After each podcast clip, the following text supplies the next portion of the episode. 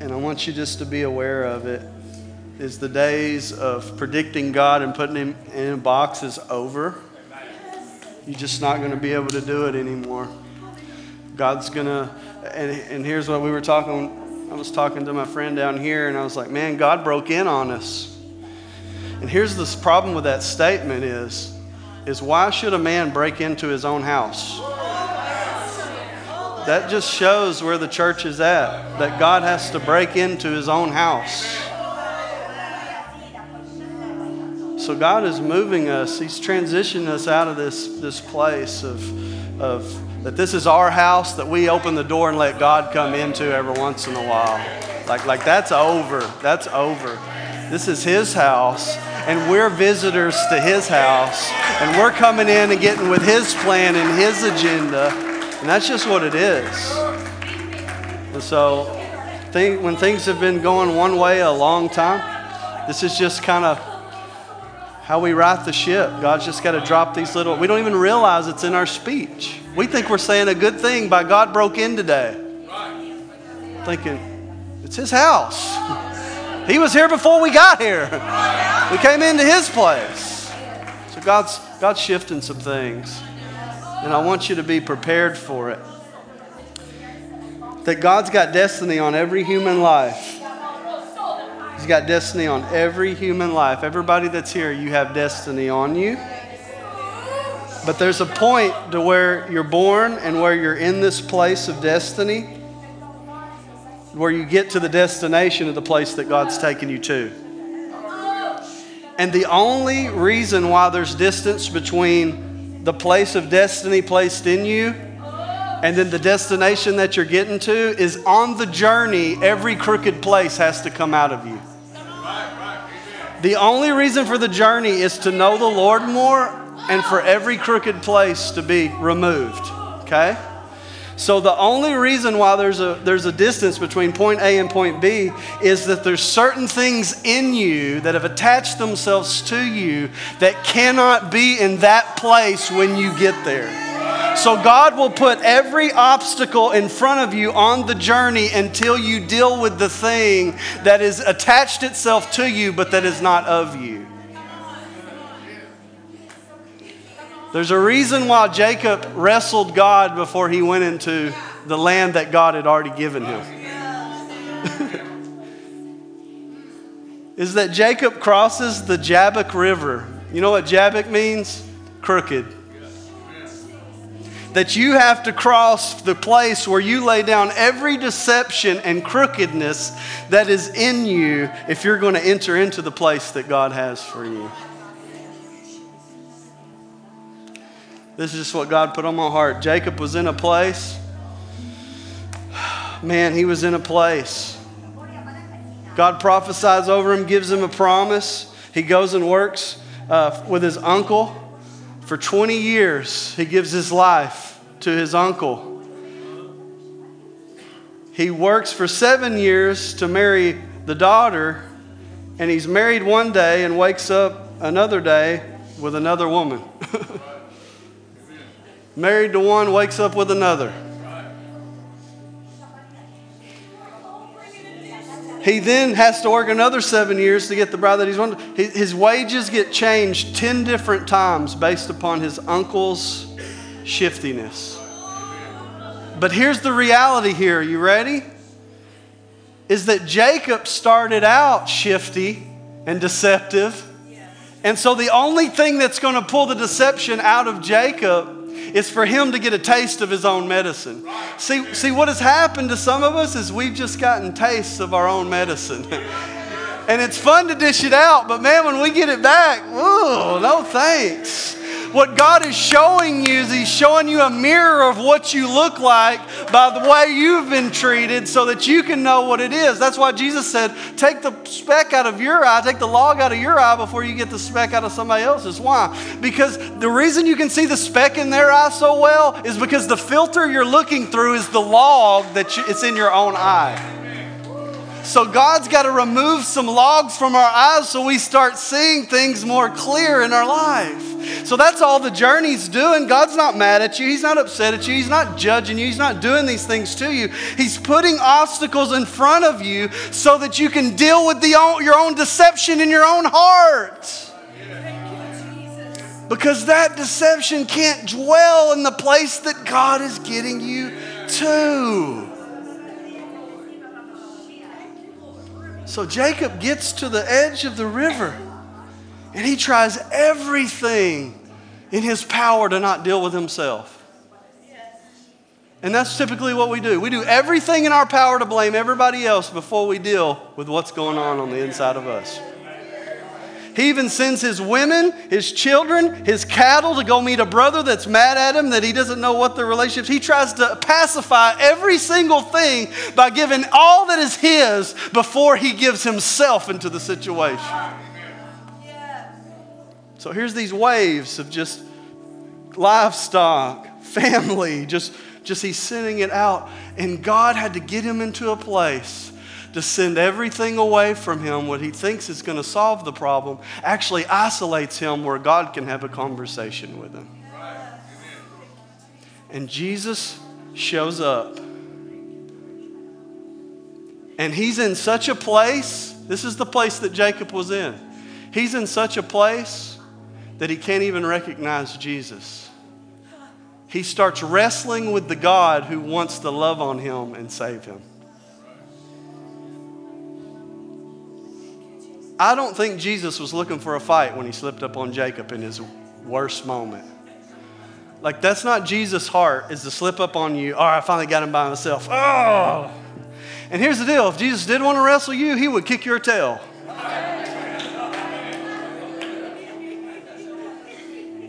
Is that appropriate? I don't know. He'd kick your tail, man, if he wanted to. So he shows up just going to throw his arm around him, and Jacob is so caught up in his situation that he can't even recognize what God is trying to do in his life.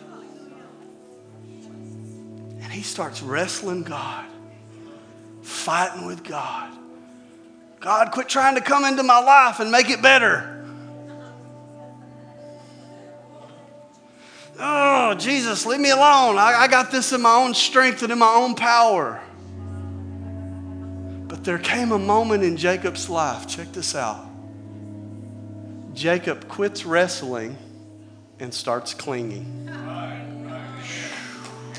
Come up here, Zach. Come up here, Zach.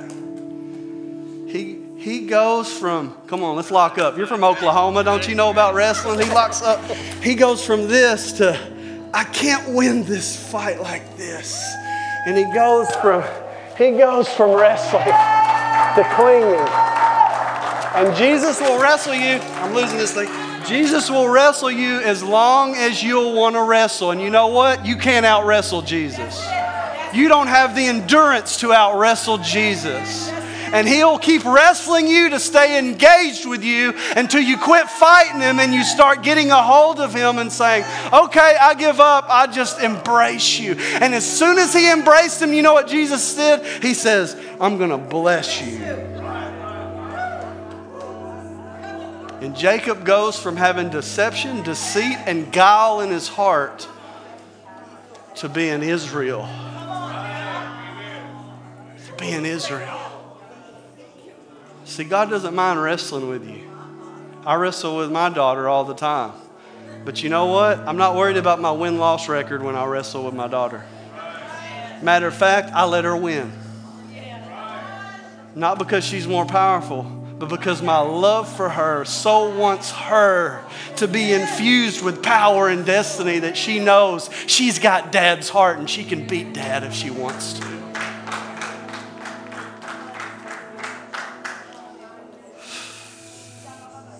Just telling you. So God's dealing with some crooked places in our life and let him come close. Let him deal with them.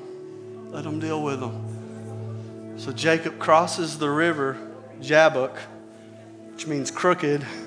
He crosses the crooked river and comes out on the other side with a limp. Jacob had made his whole life based upon his ability to be cunning and to get over on other people. His whole life's based upon that. That when he got in a jam, he could take off and run. And some of you, when you get in a jam, you take off and you run. You, you, you got to quit running. Well, I'm embarrassed. Get over yourself. We're all embarrassed.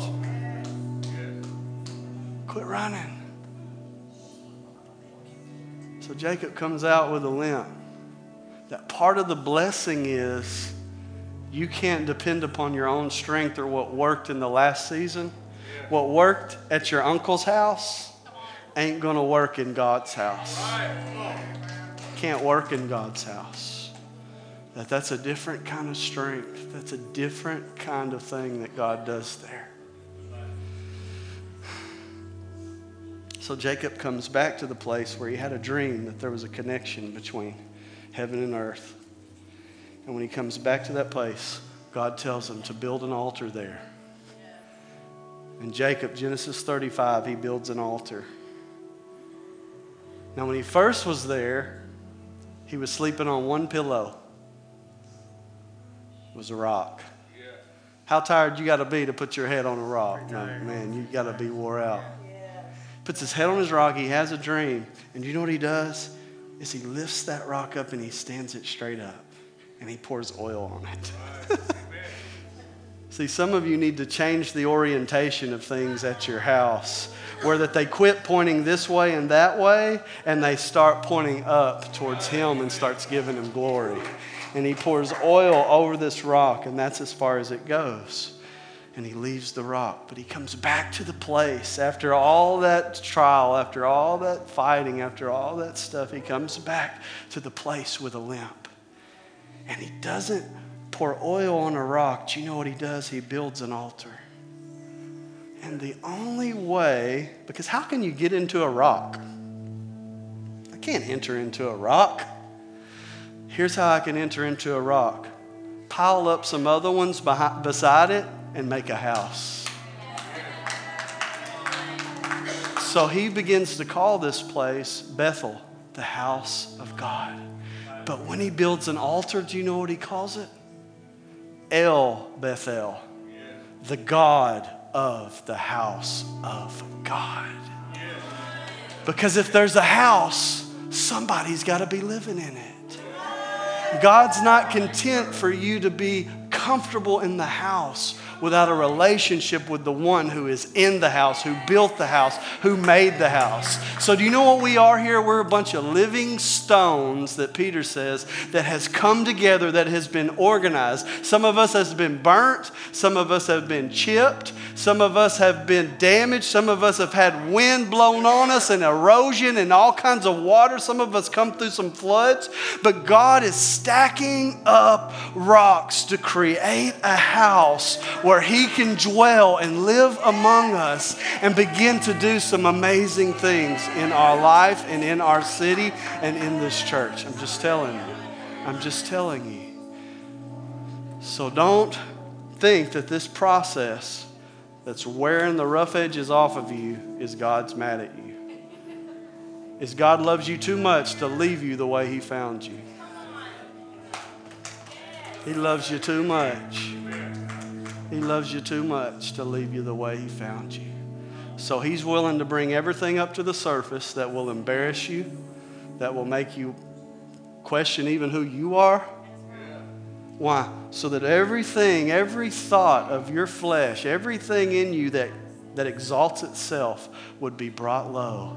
So that God in His glory could come to the surface and you could be free and you could just begin to walk in this thing that He's got for you. That's what He's doing.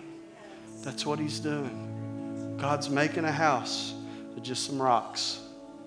God's making a rock house, and you're the rock he's wanting to use.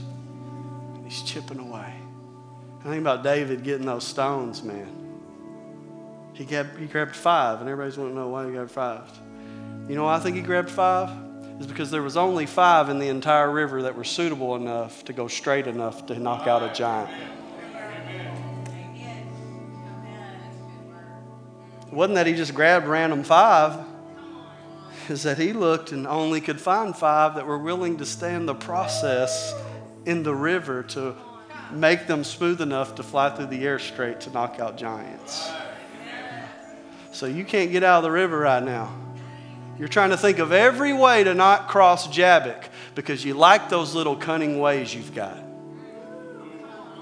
You like how you can escape and dodge and use your words to fool people and, and manipulate them to do what you want to do. God said, oh, We're going to be wrestling if you keep that up. We're going to be wrestling. So why don't you quit wrestling and just lay those things down and say, God, here I am. God, I give it to you. That Jacob enters into with a limp that means God doesn't need your strength to get you to where He's trying to take you to. Matter of fact, He's do anything He can to get you out of your own strength to get you where He's taking you to. So every offense, every hurt, every pain, everything that you've been through, that's just part of the journey so it can make you into the person you need to be before you get to the destination. Because if you get there half baked, you're going to tear everything up in the place God had for you. Why would He give you more influence for you to tear everything up and have a bigger stage to fall from? Come on. Come on. That's what God wants to do. He wants to increase your influence. And that's going to take some openness, it's going to take a new attitude. Some of us have been using a bad attitude out of the place because we got rejected or hurt, and we use a bad attitude to keep people at a distance so they won't come close.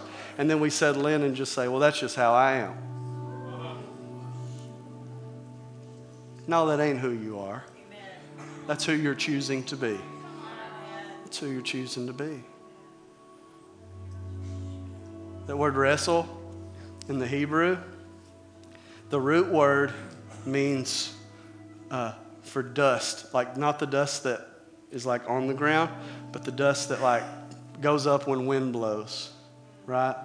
So have you ever been just wearing a shirt and you look clean, everything looks good, and then somebody goes, "Hey, brother," and just right? You're from Oklahoma, and you know what it's like to be dusty and dirty. You got, I mean, come on, man, you've been on the ranch. I'm from Arkansas, dogging yeah. you. What's wrong with that? Come on, come on. what's wrong? Let me take my shoes off. Yeah. Hey, let's not talk football, okay? I don't want to talk about that. And uh, yeah, so you hit and just dust. You don't even know what's on you. You don't even know what's on you. That part of the wrestling was to knock off everything that was on him, that was attached to him, but was not a part of him. See, there's some things that are not of the same substance that are on you that God's trying to knock off and he's doing this and that, and you're thinking, man, what in the world's going on to me? And dust is just clouding up everywhere. God's not saying you're dirty, he's saying that doesn't belong on you.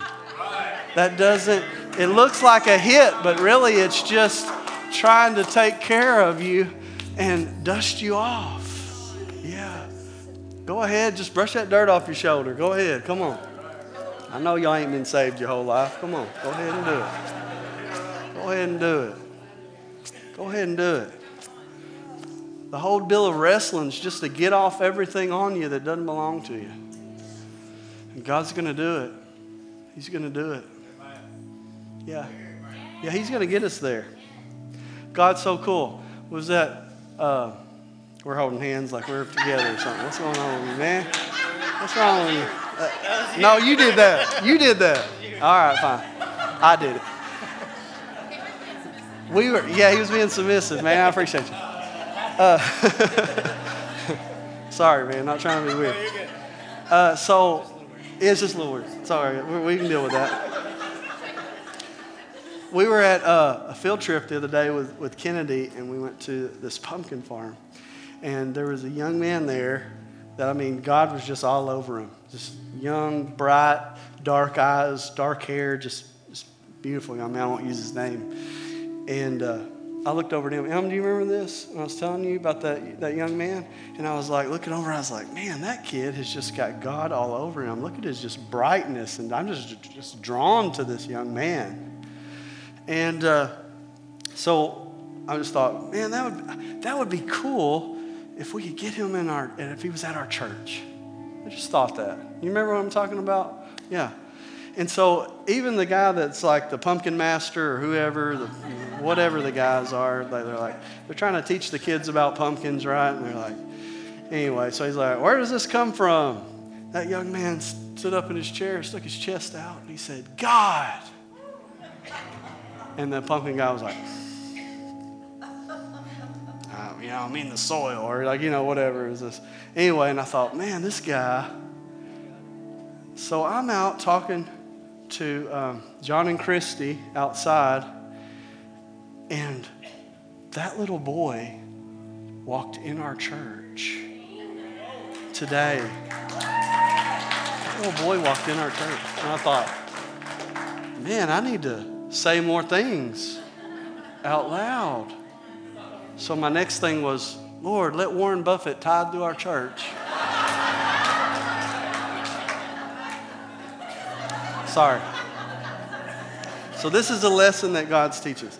So, so he came in and his mom came in, and it was just like, I was like, what in the world? This is so cool. That God's just like showing us things and like doing these like little cool things. And if we'll honor him in those things, he'll show us even more stuff. He'll show us even more stuff. So here's where God's dealing with me right now. And I'm just be transparent with you because we've all got these edges we're working off you know, that's coming off of us, or dust that we're trying to get off of us. And so I was, uh, you ever posture like you're real spiritual and it feels good, but then you're like, then God like convicts you and says, you know who you are, right, without me. It's like one of those deals. And so a friend of mine asked me, hey, man, he's wanting some advice. What, what sermon series is, are you doing? And I was like, we don't do series. I don't want to plan ahead and plan God out. and I walked away, you know, feeling good. And all of a sudden, the Holy Spirit's like, conviction. It's like, oh, man. So I apologized to the guy.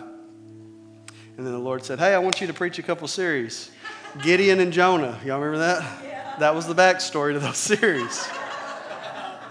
yeah.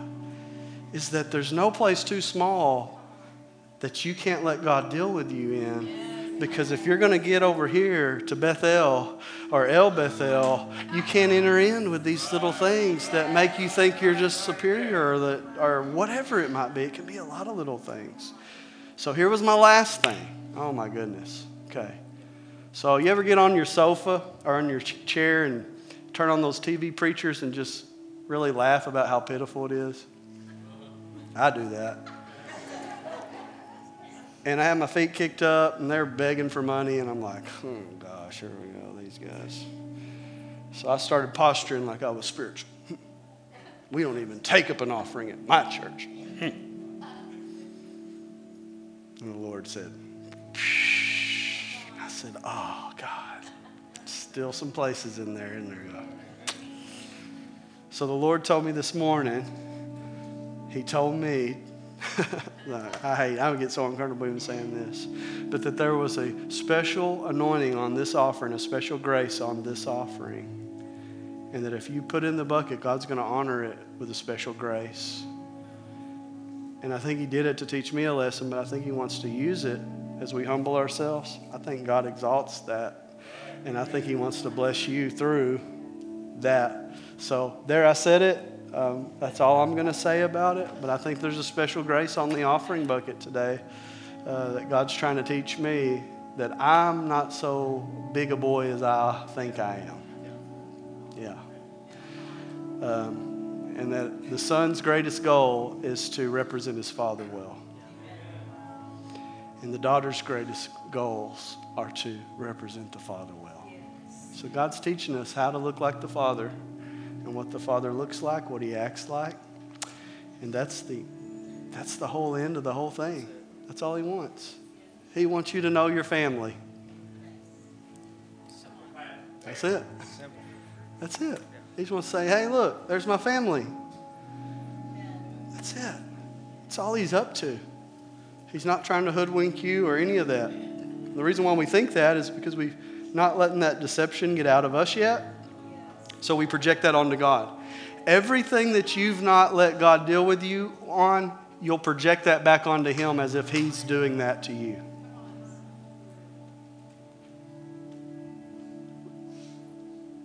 Some of you need to wash your father's face off of God the Father's face right now. Because he was qualified to make you, but he was not qualified to nurture and raise you. And you need to press into God the Father and let him show you what a real father looks like. Yeah. He'll show you what a real father looks like. He'll love you and he'll nurture you. Zach, we did a good job today, man. We Yeah. we teamed up and preached a double we sermon together, Yeah, didn't we? was good. That was good. What I like is you stayed up here. Most people knew- run off. I knew if I would have went down, you would have said, "Hey, where are you going? Come on back Yeah. here." Yeah. So I was just waiting. Oh man. Well, I want to say this. One day you're going to be preaching from up here, sharing your heart. And uh, who? Somebody confirm that?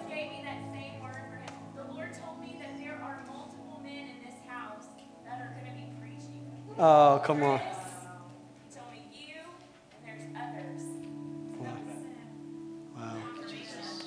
Praise God. Let's go. So you got a sermon for next week, or Go. you got Yeah. Love Jesus. I love you, Let's man. I love you too. I love you. Love you. Appreciate you. Appreciate you. All right. Amen. Well, look at this. Just barely after 12. Come on. Come on. That's good. That's good. Let's pray and then, uh, oh, go ahead, Mike. Close us Oh yeah, man. I just I just want to kind of give a testimony of how good God is. It's a little thing and and this is sometimes you you you have services like this that don't go according to plan, but I think at this church this is the plan to follow God. Amen. And I'm forever thankful because you think about Jacob and dude like that experience that he had with God changed his life. It wasn't a sermon and we love Pastor Matt's sermon. I sometimes go back and like listen to it again. I take notes. Me and my family, I, especially with you know kids, I'm like, y'all better listen because tonight or whenever, sometime this week, we're going to sit down and we're going to talk about what we learned. You know, we're not just going to come and, and just zone out. But I want to give a quick testimony. Earlier today, Xander came up here and the Holy Spirit just said, Why don't you pray for your son? And I was like, Okay, what do you mean pray with you about? He's like, Well, I'll tell you when you start praying for him. So as I started to pray for him, the Lord showed me just a sliver of pie, you know, and, and it, it was symbolic to something that we talked about. It was pretty cool. But for all those that out here just kind of watching and be like, oh, this is a lot going on up here. Within 60 seconds, Emily came up and she said, she said, you're not satisfied with a sliver of pie, like pumpkin pie. And Xander's like, Did you say pumpkin pie? I said, No, I just said a sliver of pie. He said, Man, when you said a sliver of pie, I thought of pumpkin pie. And he just said, It hits different when, when you know, it's daddy praying for you. But then, then Emily gets up here, and within 60 seconds of me saying that to my son, she says the same thing from the pulpit. So if you're just out there and you're watching this whole thing and just like, man, there's a lot going on. I'm just saying there's there's moments like that that are happening that that mean a lot to the people that are up here getting them. And I know it means a lot to you too as you're as you're watching and just praying. And uh, I just want to give glory to God because I know sometimes you go to these services, you're like, well, I didn't get much of a sermon. But even though Matt's 15 minutes right there was like was so good, I'm like, I'm still chewing on it. You know, I'm like, golly, it's so good. So I just want to give a testament because I know sometimes services don't look the same, but God is moving, even in the small things, even in my son's life, using, you know, Emily to, to give a word. And sometimes you may think, well, I wonder if she's, she's right on. Amen. He's right on. And I will follow these guys forever, as long as God lets me. Amen. So let's pray. Lord, I love you. Thank you for today's service. God, just thank you for just letting this house be your house. Thank you for breaking in, but Lord, we just open the doors and say, we don't ever want you to leave. God, we need you more today than ever before. And we just want to say thank you. Thank you for just meeting with us, for speaking to us, for just ministering to us. Thank you for the leadership that's willing to say, God, we want you and what you want for this service way more than our own agenda. God, thank you for coming in here today. Lord, I pray for the rest of this week that you will just lead and guide us, that you would show us where we need to go, what we need to do, what we need to say. Help us to lead our families. We love you, Lord. In Christ's name we pray. Amen. Amen. Y'all don't forget the